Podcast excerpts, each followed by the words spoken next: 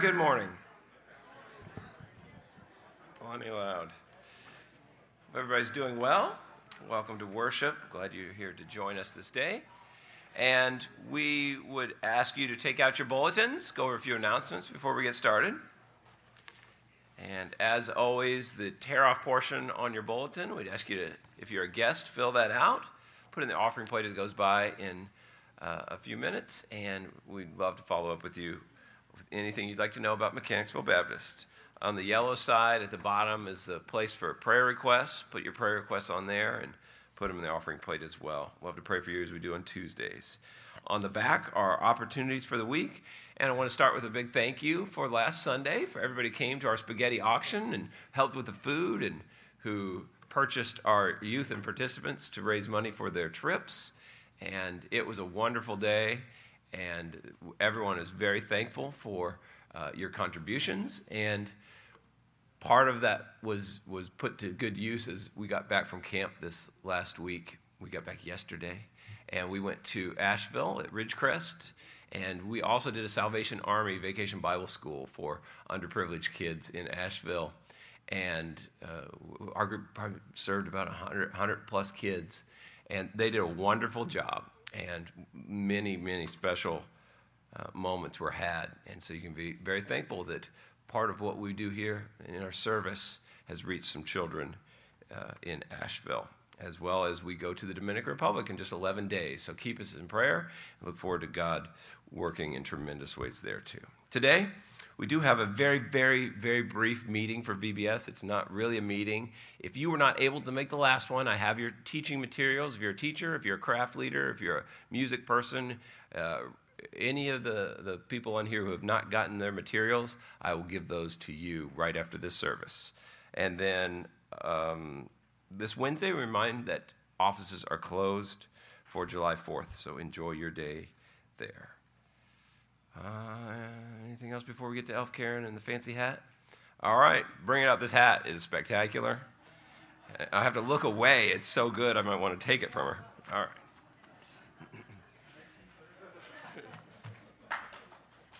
This is this is your patriotic elf. Merry Christmas. It's it's Operation Christmas Child Time in July. Have you used paper today? Have you written any notes? Have you made your to do list? Have you had an occasion to use a pencil or a pen? These were just the ones that were in my pocketbook this morning. This month, for our Operation Christmas Child shoeboxes, we are collecting school supplies. We take these things for granted. They're all over our home. There's paper whenever we want to write a note. These needy children don't have that advantage. I read a story where uh, two sisters only had one pencil in their home, so their father cut it in half and sharpened it with sharpened each one with a with a knife so that they could go to school. They had one notebook and they ripped that apart so that they had the paper they needed for school. So, look for those sales in the month of July. They've already begun. Don't spend a lot of money. Look for those 50 cent um, pencil sharpeners, pens and pencils and glue sticks and pads of paper. Um, not bottles of glue, please, just the glue sticks, rulers, notebooks. The, look for those 17 cent notebooks, and they will round over the top or round on the bottom of your shoe boxes without a problem. So that's what we'll bring for the needy children that will open the doors for them hearing about Jesus and learning about his love. School supplies and pads of paper in the month of July. Thank you. Thank you, Karen. And we have a box out here to put all those supplies in. Please do bring supplies for uh, our shoe boxes. All right, we're going to do our call to worship, and it's going to be a little different. There she is over there. It's Brenda. Everybody wave to Brenda. Hello. There we go. Um, what we're going to do is, as Linda's not here, she's going to play Worthy of Worship. And if you have your hymnals, you can sing along. And we're going to use this time to greet one another. So, Worthy of Worship, stand up and grab a hand and sing along as you know this song pretty well. All right, go ahead.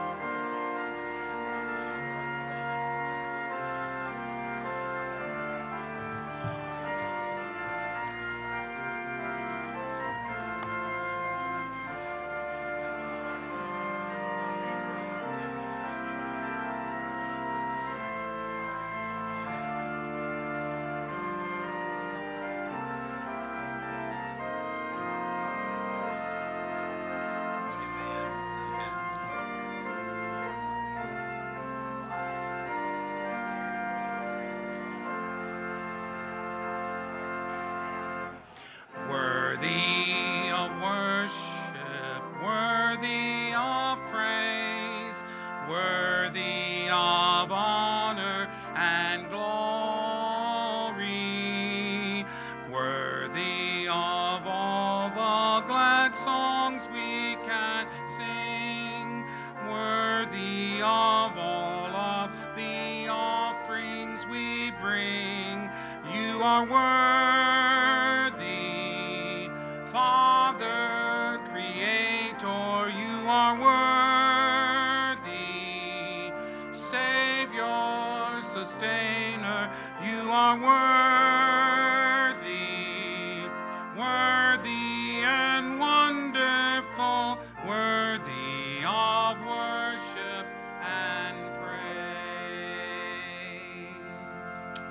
you. May be seated. Romans chapter 8.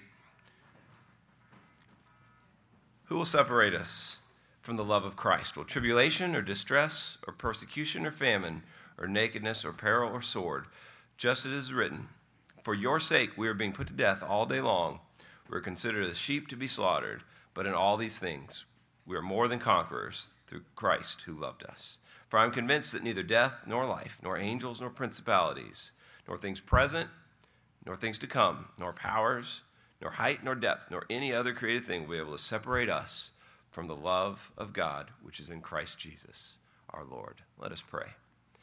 Heavenly Father, we do thank you for your word and your truth and the power that is within. And God, we trust that you are here with us and that in all things, no matter what happens in this life, that you have given us the victory through Christ.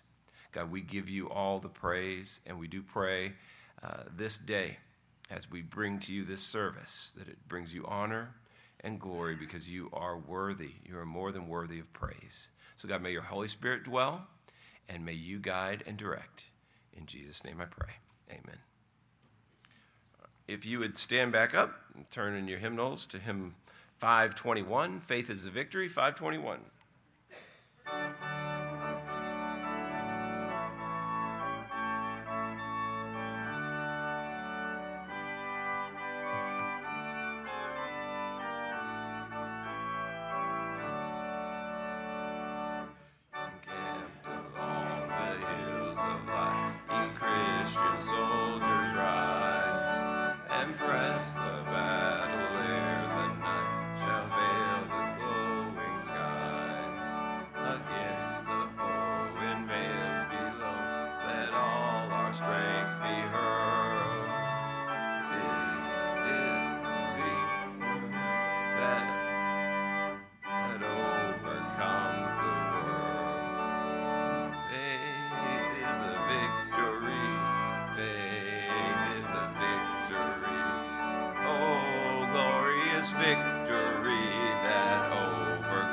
Overcomes the world.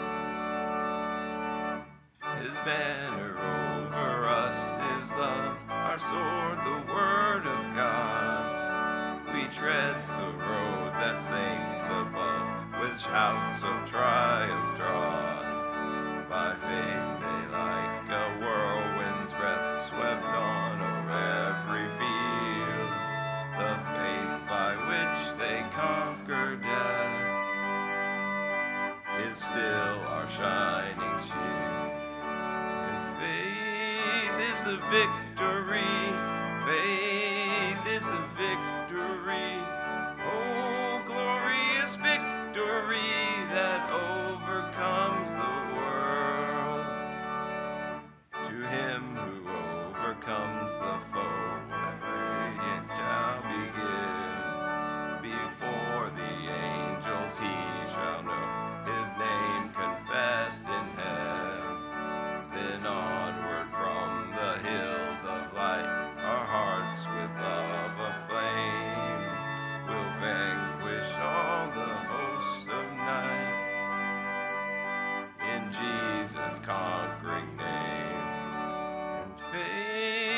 Is the victory, faith is the victory. Oh, glorious victory that overcomes the world. And you may be seated.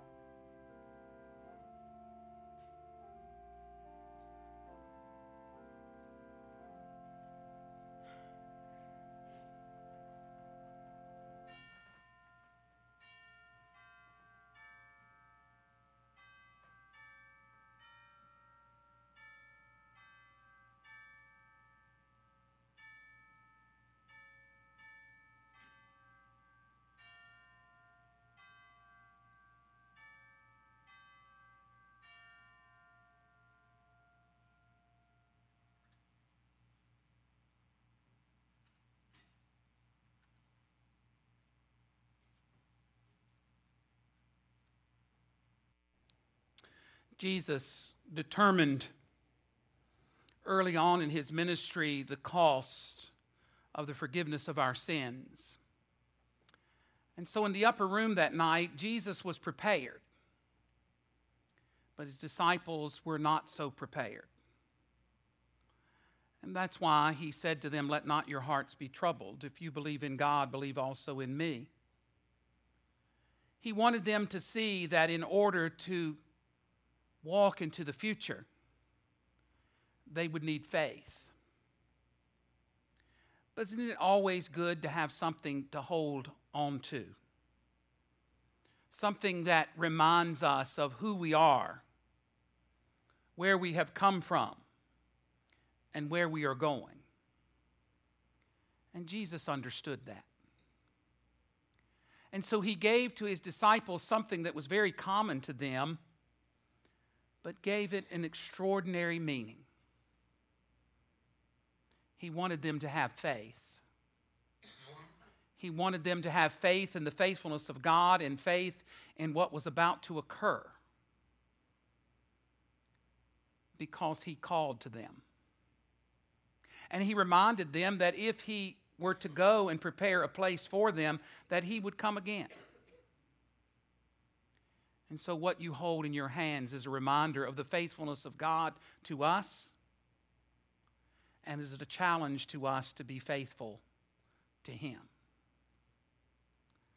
So, on the same night in which our Lord was betrayed, He took bread, and when He had broken it and blessed it, He gave it to His disciples and said, For as often as you eat this, remember me.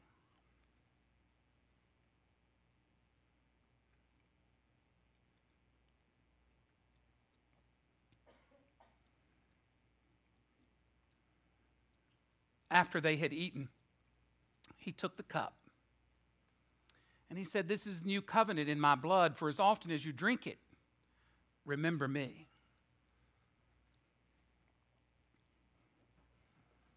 The Apostle Paul reminds us that for as often as you eat this bread and drink this cup, you do show forth the Lord's death until he comes.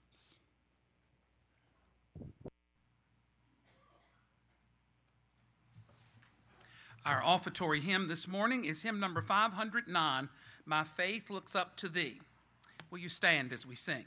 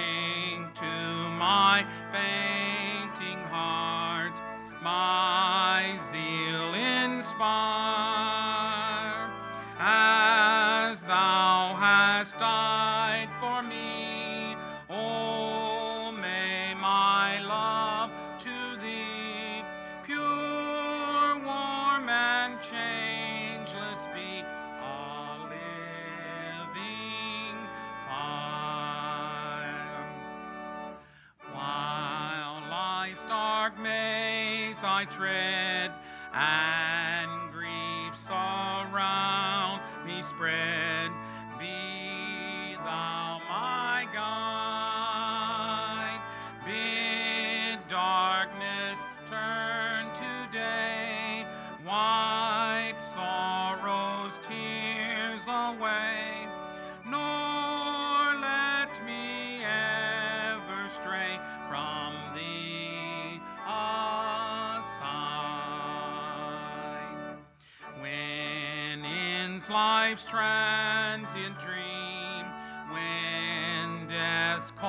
Sullen stream shall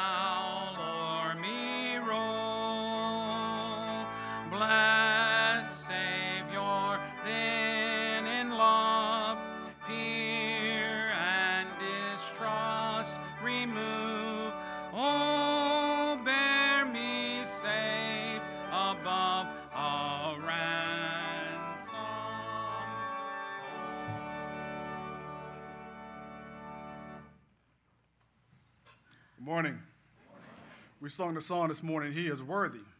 Do you truly believe that in your heart that He's worthy? Because if you're not sure about it, pinch yourself because He has allowed you to, to come through another week. He's allowed us to assemble ourselves here on another Sunday. He is worthy to be praised. Can we clap our hands this morning and give God some honor and praise for that? He is worthy as we come to our time of tithes and offerings, keep in mind that giving is not just in financial, it's everything that we do, we do to the glory of God outside of these four walls and throughout our jobs and throughout the streets. Let's go to God in prayer. Father, we thank you for this opportunity you've given to us this morning. Lord, you've allowed us to arise once more and again and assemble ourselves in your house of prayer. We come this morning, O Lord, because you are worthy to be praised. Father, we come to offer our tithes and offerings, and we ask, oh God, that you bless the giver and the giver. And we ask, Lord, that these tithes and offerings be used for the upbuilding of thy kingdom. Use them, O Lord, in a way that glorifies you and allows us, O Lord, to, to upbuild your kingdom and to edify your house of prayer. In Jesus' name we pray. Amen.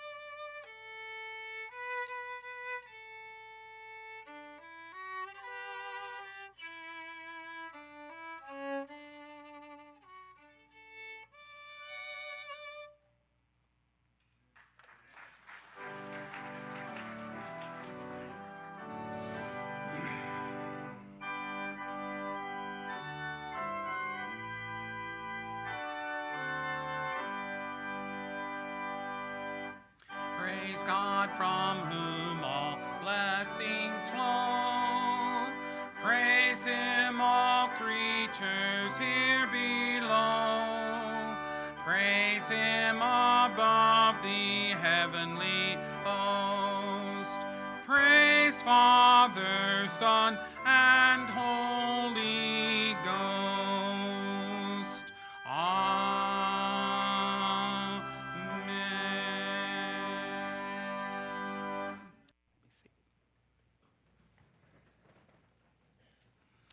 Several of you have asked me about Jim Wright. Jim Wright had uh, catheterization uh, on. Uh, he was supposed to have it one day, and they delayed it because of an emergency in the cath lab, and so he didn't have it until uh, Thursday.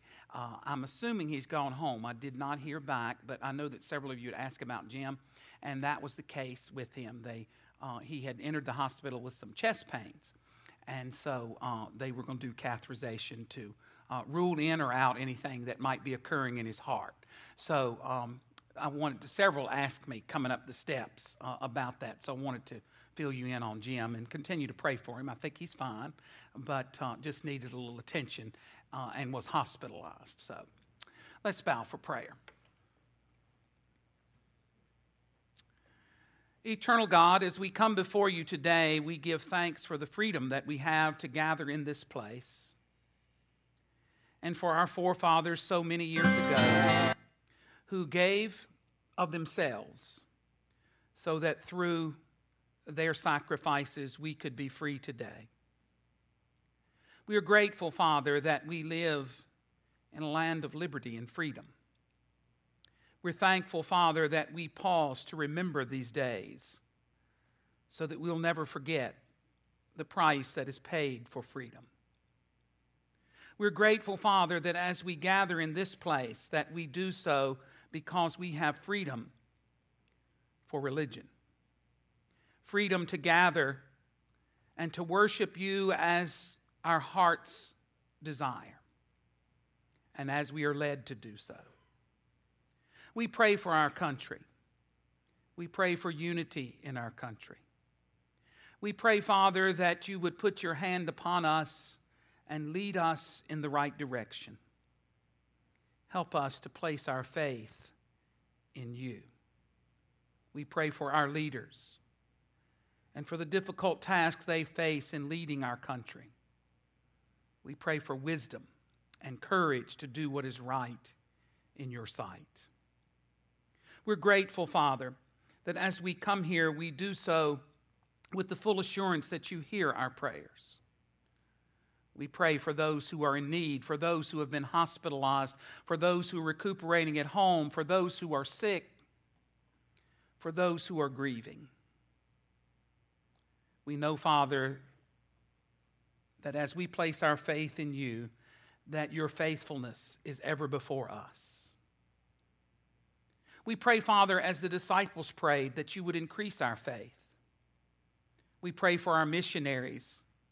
We pray, Father, that as you are faithful to them, that they can feel the power of your presence in their ministries and that lives can be transformed and changed all over the world. We are grateful, Father, for our military and for the protection they provide around the world. We pray for their safety. We pray for their families, Father, who sometimes are separated for many months. We pray that you would minister to them, comfort them. Help us, Father, to know how to pray. Teach us to pray. Give to us, Father, a greater understanding of the work that you have for us as followers of you. We pray, Father, for one another in here this morning. We all have needs and concerns, anxieties and fears and worries. Help us, Father, to give them to you. We're thankful for your word, for in your word we find meaning and purpose. Bless us, Father, as we open your word in a few moments. Speak to us as we willingly listen. In the name of Jesus, amen.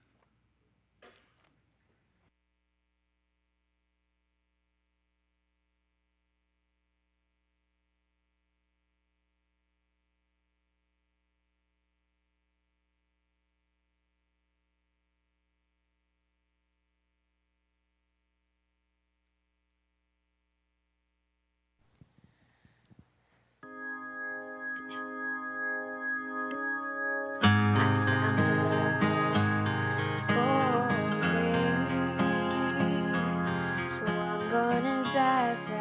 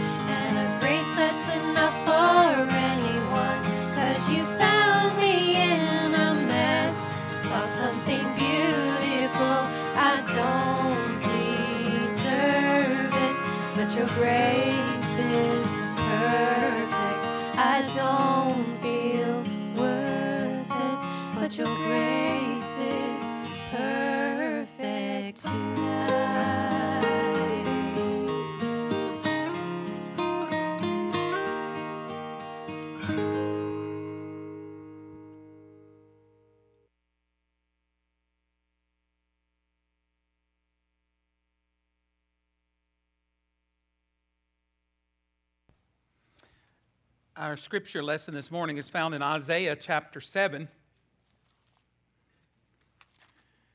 As we look at this story and see the struggles of Ahaz and how they can compare to our struggles in a different time.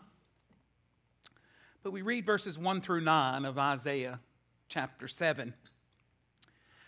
Now it came to pass in the days of Ahaz, the son of Jotham, the son of Uzziah, king of Judah, that Rezin, king of Syria, and Pekah, the son of Remaliah, king of Israel, went up to Jerusalem to make war against it, but could not prevail against it.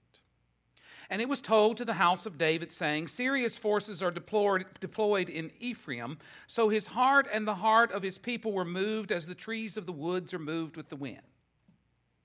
Then the Lord said to Isaiah, Go out now to meet Ahaz, you and Shear-jashub, your son, at the end of the aqueduct from the upper pool on the highway to the fuller's field, and say to him, Take heed and be quiet. Do not fear or be faint hearted, for these two stubs of smoking firebrands, for the fierce anger of Rezin in Syria and the son of Remaliah. Because Syria, Ephraim, and the son of Remaliah have plotted evil against you, saying, Let us go up against Judah and trouble it, and let us make a gap in its wall for ourselves, and set a king over them, the son of Tabeel. Thus says the Lord God It shall not stand, nor shall it come to pass.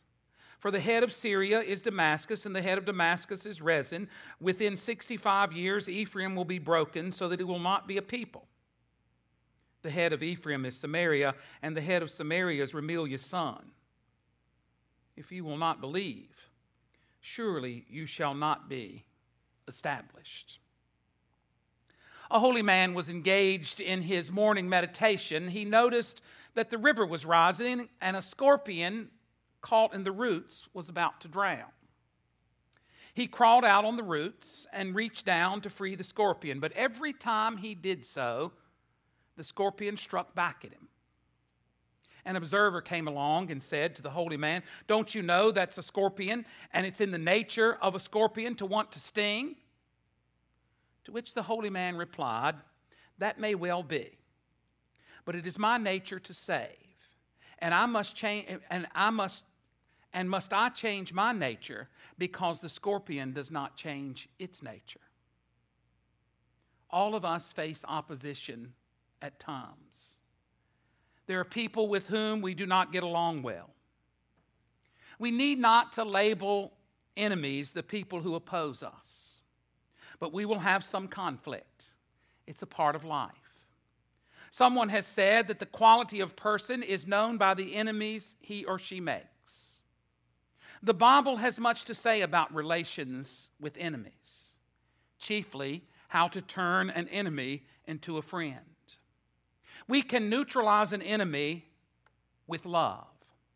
Jesus stated this in the Sermon on the Mount, and Paul affirmed the same truth in Romans chapter 12. Dietrich Bonhoeffer wrote in The Cost of Discipleship The only way to overcome our enemy is by loving him. The will of God to which the law gives expression is that men should defeat their enemies by loving them. That's a tall order. That's difficult for us to do. In order to protect themselves against the threat of Assyria, certain small nations formed a coalition just prior to 735 BC.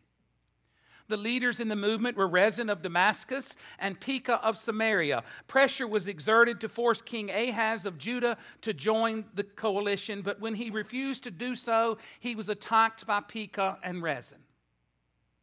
Their objective, apparently, was to replace him with a puppet king who would cooperate with them. Because of his youth and inexperience, Ahaz was terrified at the presence of invading troops on his soil. It was perhaps at this time that he resorted to the extreme measure of sacrificing one of his own sons, hoping to avert the wrath of God. But actually, we must go a step further when we speak of our enemies. We cannot defeat our enemies by loving them unless we first love God and trust Him explicitly for every situation. And this is where Ahaz fell short. He became dependent on his own nature, his own understanding, his own way of doing things, and forgot the faithfulness of God. The love that neutralizes enemies is an expression of the love that changes people. And Ahaz lacked trust in God. Isaiah demonstrated this truth in a dramatic confrontation with Ahaz, the king of Judah. Tiglath-Pileser III of Assyria had armed for war. Rezin, king of Syria, and Pekah, king of Israel, had formed an alliance. They wanted Ahaz to join the alliance, but he refused, so they marched on him. Ahaz knew of only one thing to do in his mind strip his treasury, send tribute to the Assyrian king, make himself his vassal, and ask for help. Isaiah knew of this plan and deplored it. So, with God's urging, he confronted Ahaz while he was inspecting the water supply, possibly preparing for a siege. This was a confrontation between a fearless man of faith, Isaiah, and an unbelieving coward, Ahaz. Ahaz may have believed in God, but he did not believe in what God could do. And you see, that's our difficulty so many times. We give lip service to God. We say we believe in God, but we lack the faith to allow God to do what He can do in our lives we have a way of wanting to do it ourselves. This was a crucial moment in the history of Judah. God had indeed promised that David would never lack a son to sit upon the throne, but now the very existence of the house of David was being threatened. Pekah and Rezin intended to dethrone Ahaz and to replace him with Ben Tabeel, who is otherwise unknown and whose name probably means, if translated into English, good for nothing. And so this is the case that is before us. Assuredly, though, our foes are different, our enemies are different. Your greatest problem may be your own attitudes unbelief, doubt, skepticism. Your fiercest foe may be your marriage mate, whom one writer has called the intimate enemy. Your fiercest foes may be those who surround you. You may be dealing with misunderstandings and mistrust that can cause skirmishes with fellow workers. Your greatest foe may be spiritual. You cannot seem to find peace Or perhaps you face a real foe, an enemy, a person who hates you and is out to get you. There are all kinds of enemies in our lives that we confront at different times in our lives. And many of those enemies, at least I have found in my experience, are within. What can we do when we face these foes? We are long past being scared of Assyrians, but perhaps other things cause fear. You can face your foe with the same weapon Isaiah used to try to bring Ahaz to his senses. Isaiah tried to convince Ahaz of the belief in the faithfulness of God. It may not always seem that way to us, but God is always faithful to us. We are here this morning, as Dwight reminded us, because God, in His mercy, allowed us to be here. It's important for us to understand what we are up against and who is on our side. You can face your foe with faith, not fear. Isaiah's challenge to Ahaz was firmly rooted in the faith of the covenant that God had made with his people, that he would be their God and they would be his people. Isaiah attempted to persuade Ahaz to trust God to deliver him. The prophet's advice was good religion and good politics. It was good religion because the appropriate response to the crisis was faith, not feverish activity and anxiety over the defenses of Jerusalem. Ahaz was doing what many of us do. We busy ourselves with things that are unimportant when we become afraid. It was good politics because it was based on, upon a sound appraisal of the political situation. The prophet knew the weakness of Pekah and Rezin and called their threat a bluff. He referred to them disdainfully as these two smoldering stumps of firebrands, which meant that they were all smoke and no fire. They were just blowing smoke.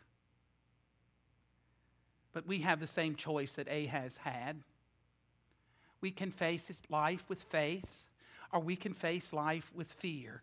And I have found in my life that fear has a way of paralyzing us. It keeps us from doing what God is calling us to do. We can face each day with faith or fear. Henry Ward Beecher once said, Every tomorrow has two handles. You can take hold of it with the handle of anxiety, or you can take hold of it with the handle of faith. In a play on words, Isaiah's words to Ahaz can be summarized by saying, If your faith is not sure, your throne will not be secure. There's a sermon in that phrase. But what was the content of that faith? What was the content of this promise to which Isaiah was appealing? It was the promise that God would bring an ideal king in the Davidic line and the kingdom would last forever. It found ultimate fulfillment in Christ and the kingdom of God, and nothing can defeat it. Paul reminds us that every knee shall bow and every tongue confess that Jesus Christ is Lord we have this promise too. But too often we act like Ahaz and react in fear, not faith. We run from the truth. We run from reality. We do whatever we can do because it's within our nature psychologically to have fight or flight. And many times when it's time to fight, we fly.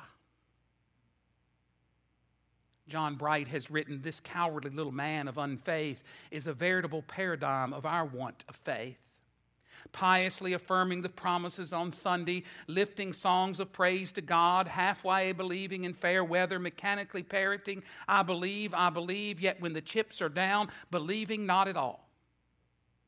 Preferring trust and institutional power, money, physical growth, programs of good works and political action, alliances with the existing order, anything that may serve to establish our position before the world and feeling that a trust in the gospel and its promises would be just a little naive in this day and time. The gospel has saved us. We don't save the gospel. That message is the transforming power in your life and in mine.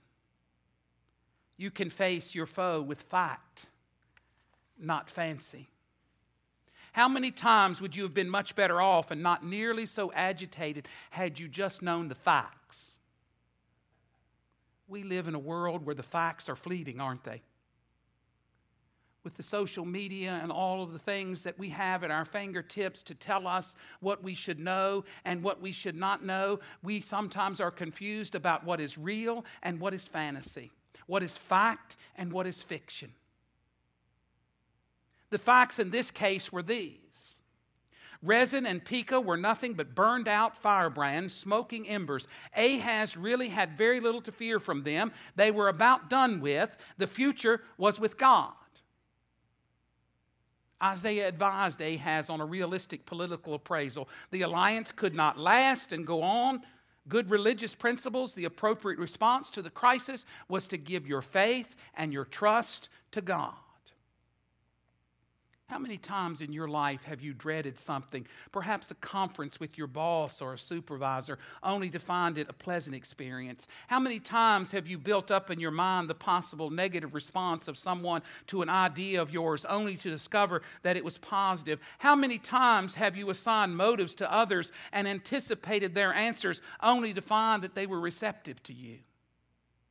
How many times have you carefully worked out your excuses and countered the arguments only to find your first statement accepted at face value? Things come out much better when you deal with fact, not fancy. The Washington Senators were playing the New York Giants for the World Series championship in 1924. There are no Washington Senators anymore, and the New York Giants are the San Francisco Giants. But this was in 1924. The Senators were leading by one run, but the Giants had one man on base in the last inning. There were two outs, and the count against the Giants' pitcher, pinch hitter was three balls and two strikes. At this tense moment, the Washington catcher, Gabby Hartnett, called timeout for a conference with the famous fastball pitcher, Walter Johnson. Gabby suggested that the pitcher go through his famous windup, but conceal the ball in his glove and never throw it. The plan was followed, and by striking the catcher's mitt, Gabby caused the umpire to call strike three. And he had never thrown the ball. The batter challenged the umpire, implying that the ball had missed the plate by a foot. How the facts would have helped in that situation. We couldn't do that anymore, could we, because of instant replay? They'd have figured that one out. You can face your foe with a future, not folly. But in facing your foe with a future, it may take a struggle to get there. 56 men signed the Declaration of Independence. Their conviction resulted in untold sufferings for themselves and their families. Of the 56 men, five were captured by the British and tortured before they died. Twelve had their homes ransacked and burned. Two lost their sons in the Revolutionary Armor, Army. Another had two sons captured. Nine of the 56 fought and died from wounds or hardships of the war. Carter Braxton of Virginia, a wealthy planter and trader, saw his ship sunk by the British Navy. He sold his home and properties to pay his debts and died in poverty. At the Battle of Yorktown, the British General Cornwallis had taken over Thomas Nelson's home for his headquarters. Nelson quietly gave consent to General George Washington to open fire on the Nelson home. The home was destroyed, and Nelson died bankrupt. John Hart was driven from his wife's bedside as she was dying. Their 13 children fled for their lives. His fields and mill were destroyed. For over a year, he lived in forests and caves, returning home only to find his wife dead and his children vanished. A few weeks later, he died of exhaustion. Yet these men did what they did for the sake of the future a future free from oppression.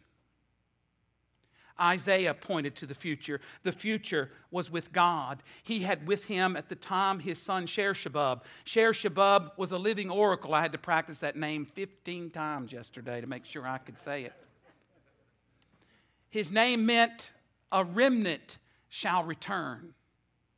His presence on this occasion was perhaps intended as a warning to Ahaz that if he did not rely upon God in this crisis, his nation would be severely judged so that only a remnant of its people would escape. God ruled the future, and the future was for the faithful. You notice, even in the prophecy, there was hope. There would always be people who would place their faith in God. And Isaiah reminded Ahaz of this principle by bringing his son, whose name meant a remnant shall return. As I said earlier, verse 9 has a play on words. Literally, it is if you do not stand firm in trust, you will not be stood firm. In your position, if you do not hold fast, surely you will not stand fast. When you act in faith, you have a future. With God, there is a future. And Ahaz needed to be reminded that his future did not rest in burned out, washed up leaders. It lived and reigned with God. According to George Beverly Shea, the last words broadcast over an English language radio station in China before the communist takeover were If we could see beyond today as God can see, if all the clouds should roll away, the shadows flee, or present griefs we would not fret, each sorrow we would soon forget, for many joys are waiting yet. In 1999, John F. Kennedy Jr. flew his small airplane from New York City to his family home in Massachusetts for a wedding. On board was, was his wife, Carolyn, and her sister.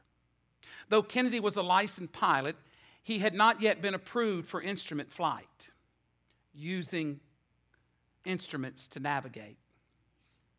When their takeoff was delayed until after dark, Kennedy should have waited for daylight or sought a more experienced pilot to help. Yet Kennedy took off in the darkness. The plane never reached its destination, and all three passengers were killed in the crash. Investigators determined that the crash was likely caused by disorientation from flying over open water at night without any landmarks or visible horizon. Kennedy's lack of experience may well have led him to trust what he thought he was seeing more than what his instrument panel was telling him. All of us face that temptation to walk according to sight instead of faith. Faith in God will keep us from crashing. Human reason will fail us at times, but God never fails. His word keeps us on the right course as long as we will obey it.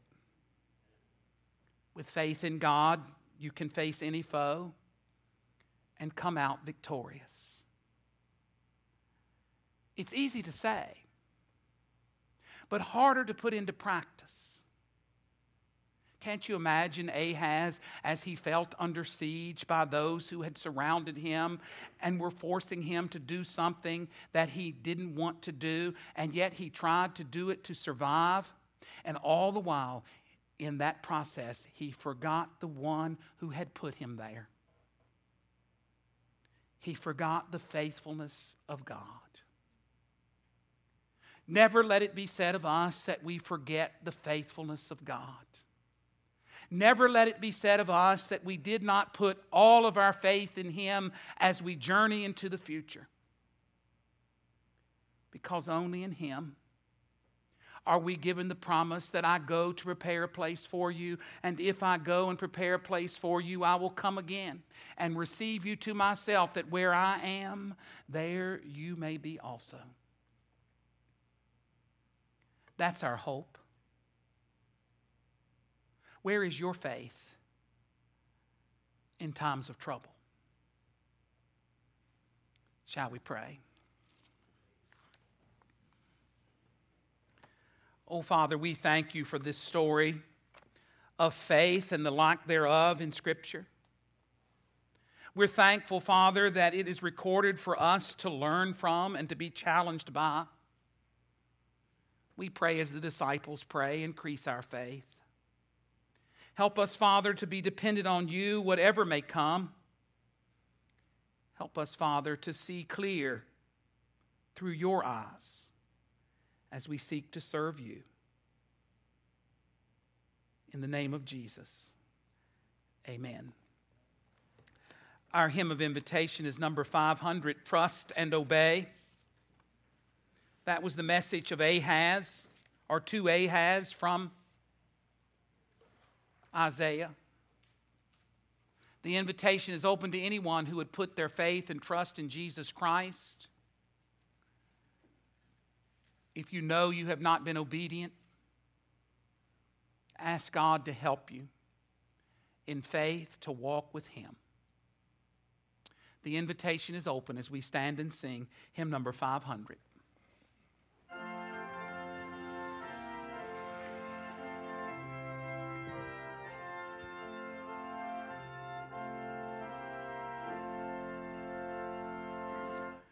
When we walk with the Lord in the light of His Word, what a glory He sheds on our way.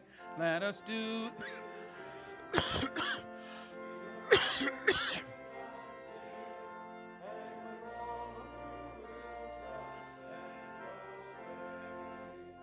Trust and obey, for there's no other way to be happy in Jesus but to trust and obey.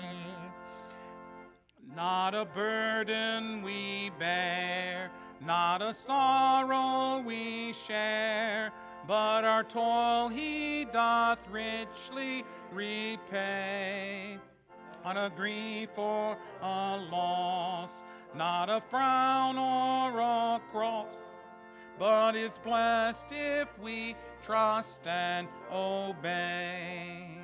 Trust and obey, for there's no other way to be happy in Jesus but to trust and obey.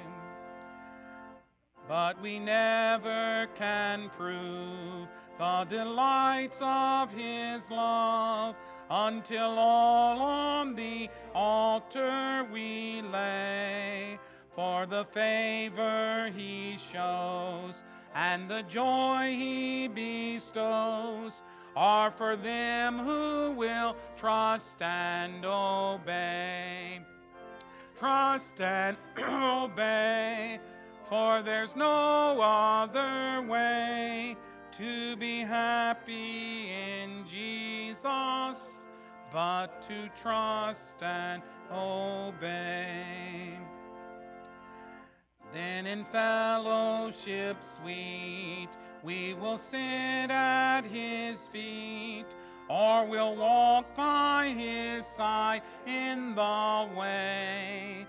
What he says we will do, where he sends we will go. Never fear, only trust and obey. Trust and obey, for there's no other way to be happy in Jesus but to trust and obey. Thank you for being here on this hot Sunday. But remember January when it was so cold? We're never satisfied, are we? It's either too hot or too cold. Um, I wanted to tell you that next Sunday we will have baptism in the second service. We have one. Stephanie Overbeck will be baptized. And also, we will be doing a commissioning service for our Dominican Republic uh, team that will be leaving us. And so I hope that you'll come and be a part of that time. Lots of our folks are away for the 4th of July week at the beach and different places. My wife, Janet, is in. Uh, St. Augustine with her girlfriends that she went to college with on her yearly trip. So I pray for her safe return on Thursday. And I'm bachelor, which means I get to eat whatever I want to eat and don't have to hear anybody complaining about what I'm eating. And um, it all works out well for me in that regard. But uh, the other thing I want to tell you, I told you a couple weeks ago that Janet and I are going to be grandparents, so we know it's going to be a daughter, granddaughter. We found that out on Wednesday, a little girl due December the 13th. So I, want, I told him in the first service, so uh, I have to be fair and tell you all too about that. This is Benevolent Sunday because it's the first Sunday of the month. Remember, the offering you give goes partially to MSF and then partially to uh, the church here so that we can help people who have needs. And this time of year, uh, even though it's summertime, you would think that the needs would die down. They actually sometimes get worse because of higher electric bills related to um, air conditioning and so forth that people get themselves in a fix and then can't get out of it. And so, uh, if you're willing to support that offering, there will be uh, deacons at the door to receive that offering. Thank you again for being here, and let's bow for a benediction. Gracious Lord, as we leave today, we leave asking that you increase our faith. Help us, Father, to face anything that may come up this week with faith in you.